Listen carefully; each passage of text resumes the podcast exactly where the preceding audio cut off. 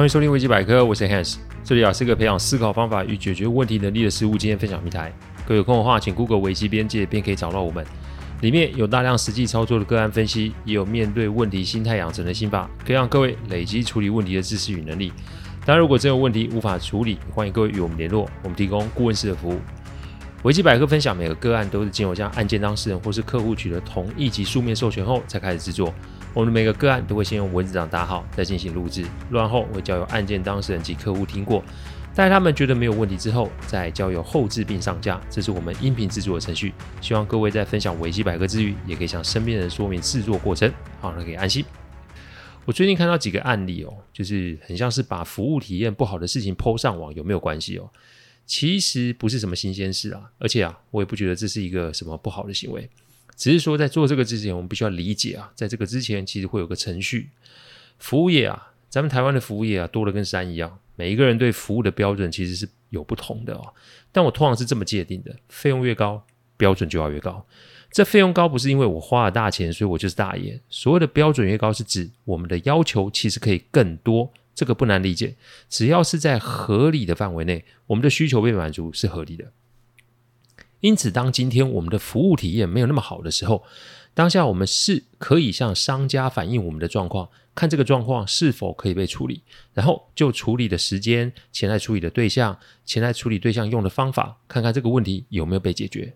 如果没有，那你要 po 文抱怨，我觉得是合理选项。但是否要点名商家，那就要看当事人的智慧。因为如果是我的话，我会写客诉信给商家，并且巨细靡遗的将人事实地物的说明，请商家以后要注意或是改善。但对外的话，我不会点名商家的名称以及抱怨的内容，因为犯错是一个正常的事情，特别是在饭店服务业，一个口误就会引起极大的抱怨。再来，我们也得看看自身的工作及业务会不会跟我们要抱怨的对象有关。这个世界其实没有我们想象中的大哦，在我们自己也没有自己心中想的这么重要，应该是说我们自己也没有我们自己心中想的这么重要。所以是否有必要啊，把话挑明的放在网络上给大家看？见仁见智了哦。我有的时候也会被商家的服务啊气死，气得半死哦。但我不会把事情抛在公开场合给大家看。一是我不见得是真的有理，二我并没有要商家赔偿或是道歉。如果只是单纯的抱怨啊，我会放在客诉信件中，让商家清楚就知道。有没有回应不是重点，重点是如果没有回应，我想我最多以后我不去消费及光顾就好。处理事情啊，凡事还是要留一线，这对自己及别人都是好的。做人留一线啊，日后好相见。这句话我想大家都听过。给人啊留余地，其实是给自己谋空间啊。你凡事不要把话都讲死了，因为我们不见得就是这么的有理。再者，我们写出来的东西，同温层通常都会支持嘛。但对于不认识我们的人，如果我们又是在外面经营自身品牌及生意的话，难道这个不会对我们产生影响吗？所以凡事啊，不要把自己看得太重。一山永远有一山高。与人为善这四个字啊，我还是希望各位可以记在心中。讲到这里，我要写封客诉兼道歉信给某个商家，内容啊不多说，但还是提醒大家，凡事留余地，受益的就会是我们自己哦。好，我们接着讲上周还没讲完的案例哦。提醒各位听众，这一集是下集，所以呢，还没听过第一百四十八集的听众，请先去听完，我们再听这一集哦。哇，好快哈、哦，转眼就要到一百五十集了。不过照着之前的行事历啊，现在应该是快要两百集哦。不过大家不要担心，我一定会追上的。好，我在被老邻居的儿子骂完，请进屋之后啊，我就细问发生了什么事。老邻居的儿子是这么说的：他的确一开始啊，这个重抽停车位的提议是他提的。他其实只是想要让自己的车位可以有好一点的位置，因为他的位置啊，一边是柱子，有的时候万一隔壁的车停的太过来。副驾的妻子啊，有时候是没有办法下车的，而且那个时候妻子的肚子还没有很大。如果肚子很大，光是进出啊，如果半夜有状况要去医院，就会有很大的风险。所以他想了半天，不得已硬着头皮去讲。他在讲之前，的确有跟自己的父亲说，父亲没反对，只是交代他自己在表达自身意见的时候要注意口气跟语调，因为大家都是老住户、老邻居啊，不看真面也得看佛面啊。但啊，父亲确实意有所指的暗示他不要贪小便宜，凡事都得照规矩来。既然是跟管委会反映，那么一切就照着规则去做。儿子一开始还以为是父亲是老八股啊，直到后来才知道父亲是多么的有远见啊！因为在反映事情之后，没三天，楼上的李长姨就下来按门铃啊，表示啊自己一个人住。儿子的车啊，一星期也才发动一次，所以如果他愿意，李长姨就会叫儿子回来啊，把车子挪开，让这个停车位给他停。等到妻子坐完月子啊，车位再调回来也可以哦。一开始老邻居的儿子啊，记得父亲的提醒就是推辞，而且说一切就是照管委会的方式来进行。但李长一说：“嘿，你的儿，你太太的肚子不能等诶，这万一管委会有不同意见，那不就是增加风险的吗？”老邻居的儿子一听也是有道理，于是就跟李长一啊，互换了车位。至于管委会的部分，李长一就说：“哎，他会去跟管委会他们讲，他们已经达成了协议。年轻人事业要紧，这种事就让他这个没事做的老人家处理就好。一切都是这么的顺利，一切都是这么的自然，一切都是这么的温馨哦。有人说啊，台湾最美的风景啊，就是人。这句话我百分之百同意哦。但有一件事提醒各位，我们台湾的确是块宝地，但还是有不同的人事物啊。”所以与人共处还是得照着规则来。热情的人不见得是善良的人哦，冷漠的人不见得就是难相处的人啊。人性啊，没有想象中的这么简单，所以凡事悠着点，过于不及都不好。这才换了车位没几天，噩梦就开始了。因为当时啊，正好管委会要物色新的物业，所谓的物业就是保全啦，这个也没什么。但没多久，李长姨就下来拉票，拉票这种事情也也还好，每个人都有喜好嘛。年轻人本来以为李长姨只是来做个宣传，没想到李长姨啊，把其他厂商都批了个一文不值，而且一屁股就在他家坐到三个小时，搞到晚上十一点多才离开啊！这年轻人因为前面受了李长姨的帮助，所以也不好说什么。但这个时候，他似乎发现了一些些不对劲，感觉李长姨就是似有若无在提示他，这个长辈是有给你帮忙的，所以再怎么样。他这个长辈的请托，你这个晚辈是不可以推辞的。但坏就坏在那天周末投票的时候，年轻人因为去养老院啊探视自己的父亲，没有办法回来投票。当天晚上，他就发觉楼上的里长姨似有若无的就发出某些噪音啊，一层两户，而且你是独栋又不是连栋，这个噪音怎么看都是里长姨发出来的，这个警告意味有点浓厚哦。隔天啊，他出去倒垃圾，看见了里长姨，他本来想过去啊。道歉跟解释，但无奈啊，里长姨就是来个相应不理，而且还在那边喊说人情冷暖啊，过河拆桥啊。后来啊，事情就开始在社区里面传开来了，意思是他这个后这个后生晚辈啊，强逼着里长姨换车位，而且对他就是大呼小叫。老人家晚上有的时候不小心移动东西，出了点声响，楼下年轻人呐、啊、就开始上来大呼小叫，一传十，十传百。嗯没多久，连神经大条妻子都觉得住户们看他的眼神都有些不善哦。他后来啊，跟自己的父亲说了这件事，父亲就说啊，之前的提醒就是希望他避开楼上李长姨的纠缠。但事已至此啊，附近除了打了几通电话，让啊在管委会里面的老邻居们帮帮忙之外，其他事情他没有办法再帮了哦。讲到这里，年轻人的情绪很低落，他不知道该怎么应对接下来的事情，连妻子都受不了这种氛围，选择先回娘家待产。我跟老邻居的儿子道别后啊，我就出来了。但在走道等我的啊，就是里长姨啊。其实我们也不是不认识，我接他们社区的案子将近十年的时间哦，每个住户都认识我。李长姨其实一直对我有防卫心，我也知道啊，他没少在管委会前面啊摇耳朵说没事，管委会干嘛请个顾问来处理事情？这不是浪费钱吗？其实做我们这一行的人啊，每天被人家白眼也是正常的。我们没有所谓的同行，因为我们还我还真的没有遇见有哪家行当啊，跟我们是有从事相同的营生哦。别人不理解我们也是可以被预期的。还记得前面几集有提到我们怎么应对客户其他顾问对我们的反感及攻击吗？我们的做法其实就是安静的提供专业意见给我们的客户，因为啊，跟人说明我们是做什么的，其实一点都不重要。我只能说我们提供的服务是多样化的。我们也只做客户介绍给我们的生意嘛，所以说服更多人，让更多人看见，从头到尾都不是我们的选项。有时候啊，我们会把时间留给有时间，我们就会把时间留给客户的案子。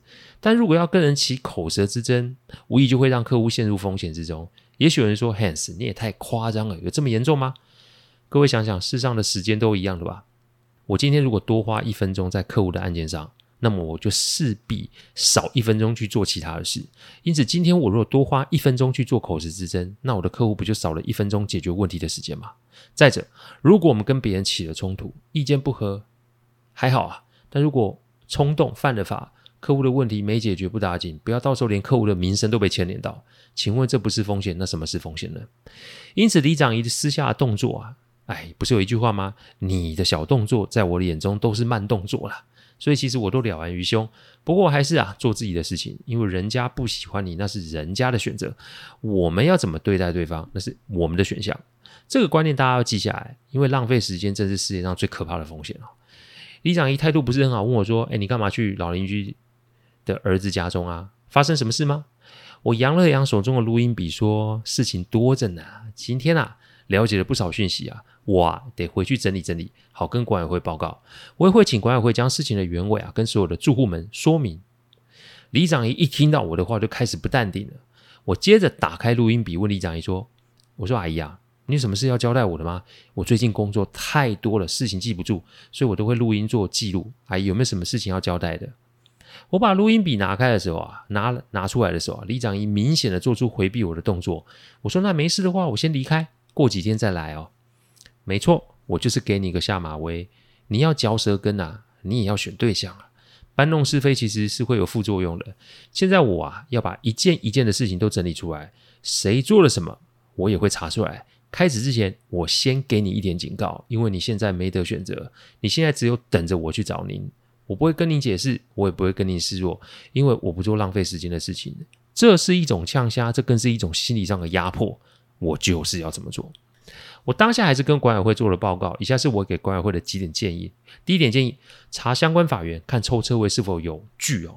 一开始问题是抽车位嘛，我想要老邻居的儿子解套，也就是说车位啊，他大可以还给李长义，而且不再受这种类似情绪勒索的攻击。再来，虽然社区是老住户居多，不过这几年仍有他们的后代及买卖的事情发生，意思是将来年轻人会越来越多，与其等到那个时候再来讨论。不如趁这一次机会，我们先做讨论。我们可以咨询相关的主管机关，也可以找律师来做咨询。我们只是先做调查，但没有做其他实质性公告或是投票。而这些事情两个星期内就有了确定的消息及程序。第二点建议做住户拜访嘛，谁说什么记下来嘛？谁在什么时候、什么地方做了什么事？谁在什么时候跟哪个住户说了什么话？其实这两句话是一样的意思。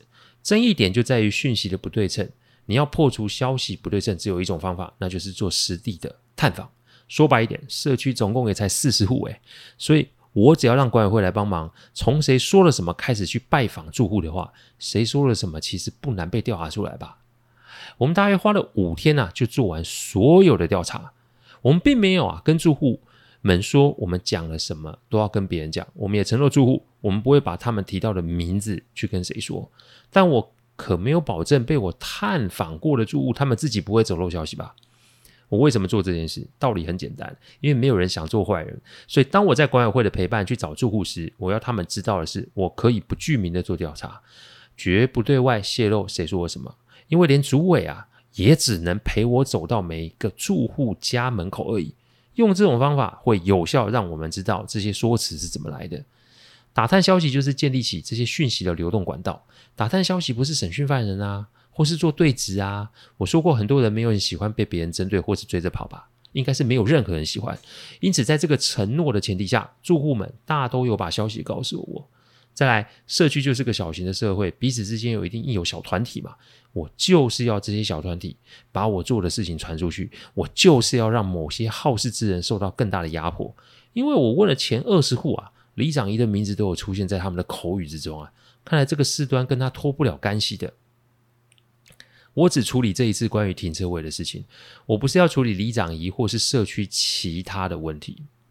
只处理问题不处理人是我们的目标，因为一个社区不可能只有一个像里长仪的人吧？因此重点在于敲山震虎，让这类的事情不再发生。再来。是其他的议题啊，这个必须依照流程让住户们把问题带去管委会。我们是处理问题的顾问，但我们不能成为住户们的传声筒，角色定位清楚才能免除后续的争议哦。第三点建议，开住户大会，不具名，全程报告。五天后我们调查完之后，我请管委会啊来开个住户大会。我们先是讨论最近发生的案子，在临时动议的时候，我们才把社区是否可以重抽车位的议题放了上来。说明了我们有调查的法源依据，并且住户们去思考是否可行。如果可行的话，我们在下一次的社区大会呀，建议可以成案来讨论。接着我们就把最近发生的争议啊，我们公布了调查结果。我说过嘛，人要脸，树要皮啊。你当着大众把特定人的脸皮扯下来，其实是一个极度不智的举动。我来说明啊，所有的事情内容，并且公布了我们的调查结果。这里面我从来没有提过任何的人名，只是希望未来如果还有类似的事情时，为了社区的和谐及稳定，建议大家可以用正确的管道来做处理哦。但其实啊，没讲人名，结果啊，住户们都知道我在指的是谁。这个效果比公布姓名的还来得强哦。因为里长仪这种处事风格，让不少的住户都吃过闷亏啊。我只想告诉李长仪，以前你可以这么做，但不代表你接下来就可以这么干哦。这一次口头警戒，下一次也许就是法律处理，但该怎么做，还是由您老人家自行决定哦。第四点建议做专线设定，有意见我们都可以反映哦。有鉴于这一次的事件，管委会设立的专线有点类似，你知道吗？县市政府的一九九九的意味，有什么要反映的，在每天的固定时段打过来，会有轮班的住户们来接电话。这个也许没有办法很快的产生效果，但至少让有心想要求助的住户们有管道可循哦。事情结束之后，半年后车位还真的被重新安排了一次。老邻居的儿子虽然没有抽到心中理想的车位，但至少他把之前的车位还给了李长义。而李长义经过这一次的事件之后，也不太敢任意的兴风作浪，因为大家都看在眼里。他是不是要继续这么做下去？那这是取决他自己的选择，因为他也得面对大家对他的反应，甚至是反感才是哦。我用这个个案提醒各位，便宜行事其实是方便的，但在你选择要拿取之前，请先想想来龙去脉。有人的地方啊，就会有是非；有人的地方就会有江湖。处理事情啊，不建议一本初衷的单纯啊，有些心机及心计啊，才是保护自己及他人最好的方法哦。感谢各位聆听，听完之后，如果有任何的意见及问题，请上网站维基边界留言。我们啊，每周都会有新的主题分享，各位有任何想要新的主题，也都可以让我们知道。再次感谢大家，我们下周再见，拜拜。